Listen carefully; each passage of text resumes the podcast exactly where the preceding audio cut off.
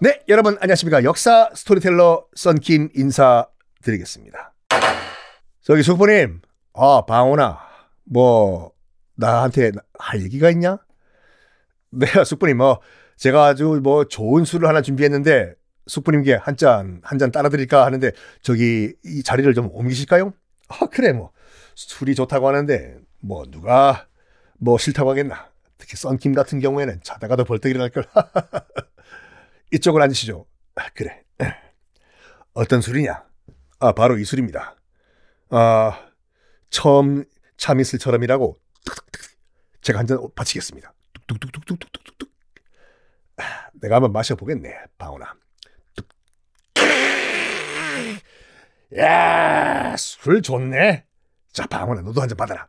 아, 네, 숙부님 감사합니다. 뚝뚝뚝뚝뚝뚝 뚝. 방훈아, 원샷. 밑장 깔면 볼주 한 잔 더 나간다. 아, 예, 예, 숙부님. 아, 그나저나 방원아, 뭐 하고, 하고 싶다는 말이 무엇인가? 네, 숙부님. 뭐 제가 드릴 말씀을 그냥 제가 시를 하나 지어서 대신할까 합니다. 그래. 시 한번 읊어봐라. 네. 숙부님, 이 시는 하여가라는 시입니다. 그 나중에 몇백 년 후에 서태지가 만들었다는 그 노래 아닌가? 아유, 숙부님 농담도 잘하십니다. 이 하여가는 이 하여가의 하여는 뭐냐면 그리하여 어찌됐던가의 뜻이거든요.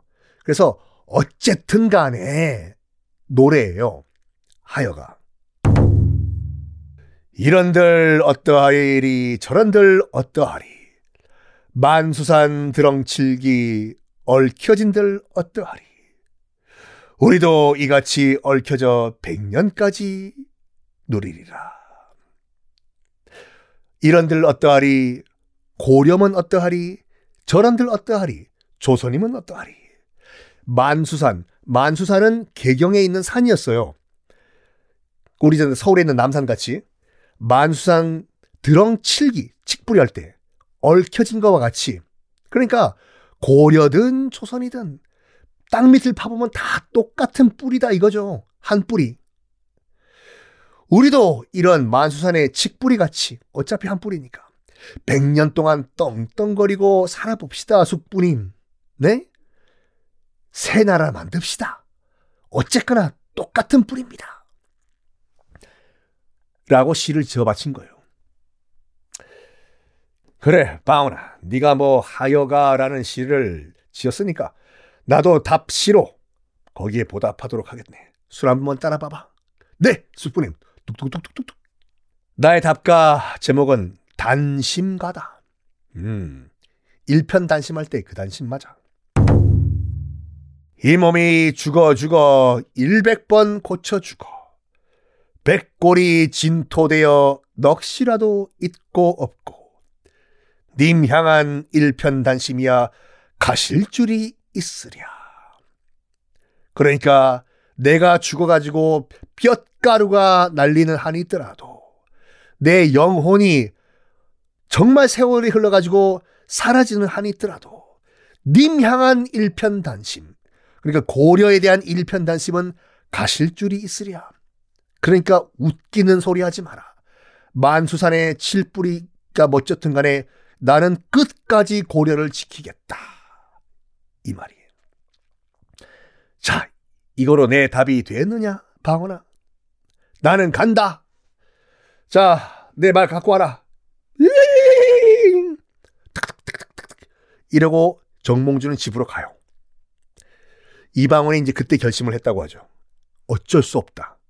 마지막 기회를 드렸는데 어쩔 수가 없다. 그래가지고 조영무 등등 이 이성계의 무장들과 함께 힘 좀 쓰는 사람들과 함께 따라가요. 따라가서 개성에 있는 선주교에서 철퇴를 날려버립니다. 네 이놈! 바운이네 이놈! 숙부님 죄송합니다! 팍! 아! 네 이놈 미방원이! 1392년 4월 개성 선주교에서 정몽주는 사망을 합니다. 근데요, 드라마상 보면 밤으로 그려지거든요. 밤에, 으슥한 밤에 철퇴를 맞는 거로 그려져 있는데, 아니에요. 백주 대낮에 철퇴를 맞았어요. 선주교가 어딨냐면, 개경 한 복판이에요. 그러니까 지금으로 뭐 치면 서울로 치면은 종로 1가, 광화문 사거리. 거기서 백주 대낮에 친 거예요, 빡! 그 말은 뭐냐면, 사람들 다 보라는 거예요, 이걸요. 이상하잖아요? 정몽주를 제거하려고 했으면 이방원이 밤에 몰래 정몽주 집에 자객을 보내가지고 몰래 죽이든가 이래야 되는데 대낮에 사람들 다 모이는 그 광화문 광장 서울로 치면 광화문 광장에서 철퇴를 보란 듯이 쳐 죽인 거예요. 죽여라! 팍! 내 이름은 이방원! 이 소식을 듣고 이성계가 경로를 했다고 해요. 태조 이성계가 나오는 드라마 보면은 아들과 이제 이방원과 정말 쌍욕을 하면서 싸우는 장면이 나오거든요. 이방원이 종카다 사세!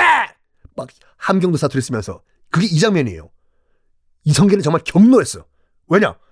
이 멍청한 자체! 어? 사람들이 뭐라고 하는지 나, 네, 안매! 네가 죽였지만 이방원이 고려 시 고려 백성들은 저가 또 이성계가 죽였다고 그런 말을 할 거 아니매? 라고 생각한 거예요. 격분한 거야.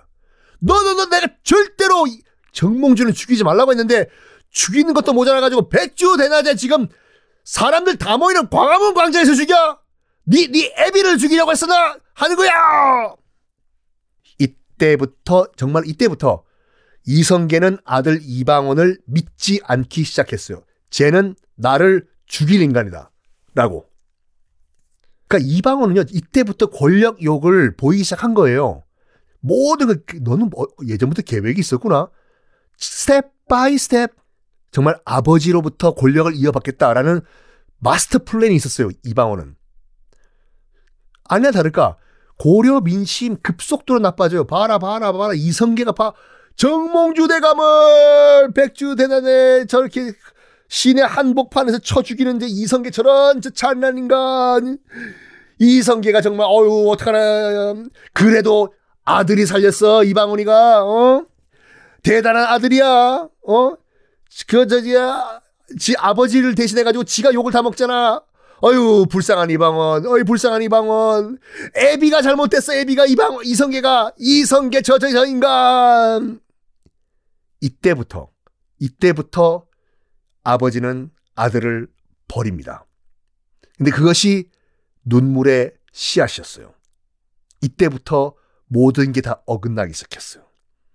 나중에 결국에는 이방원이 그 태종 이방원이 자기의 이복 동생들 왕자 다 죽여버리고 나중에 또 설명드리겠지만 1차 왕자의 난, 2차 왕자의 난을 일으킨 다음에 자기가 억지로 아버지도 거의 죽이려고 했어요. 이방원은요. 아버지까지 날려버리면서 정말 권력으로 왕자리를 찬탈해버리고 지가 왕이 돼버립니다. 이방원이.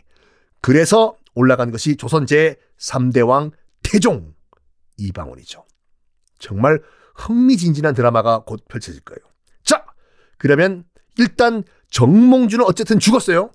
이성계의 가장 반대파의 뭐 우두머리죠. 어찌됐거나 우두머리가 날아간 상태에서 고려 멸망은 카운트다운에 들어갑니다. 고려는 어떻게 멸망할 것인지 다음 시간에 공개하겠습니다.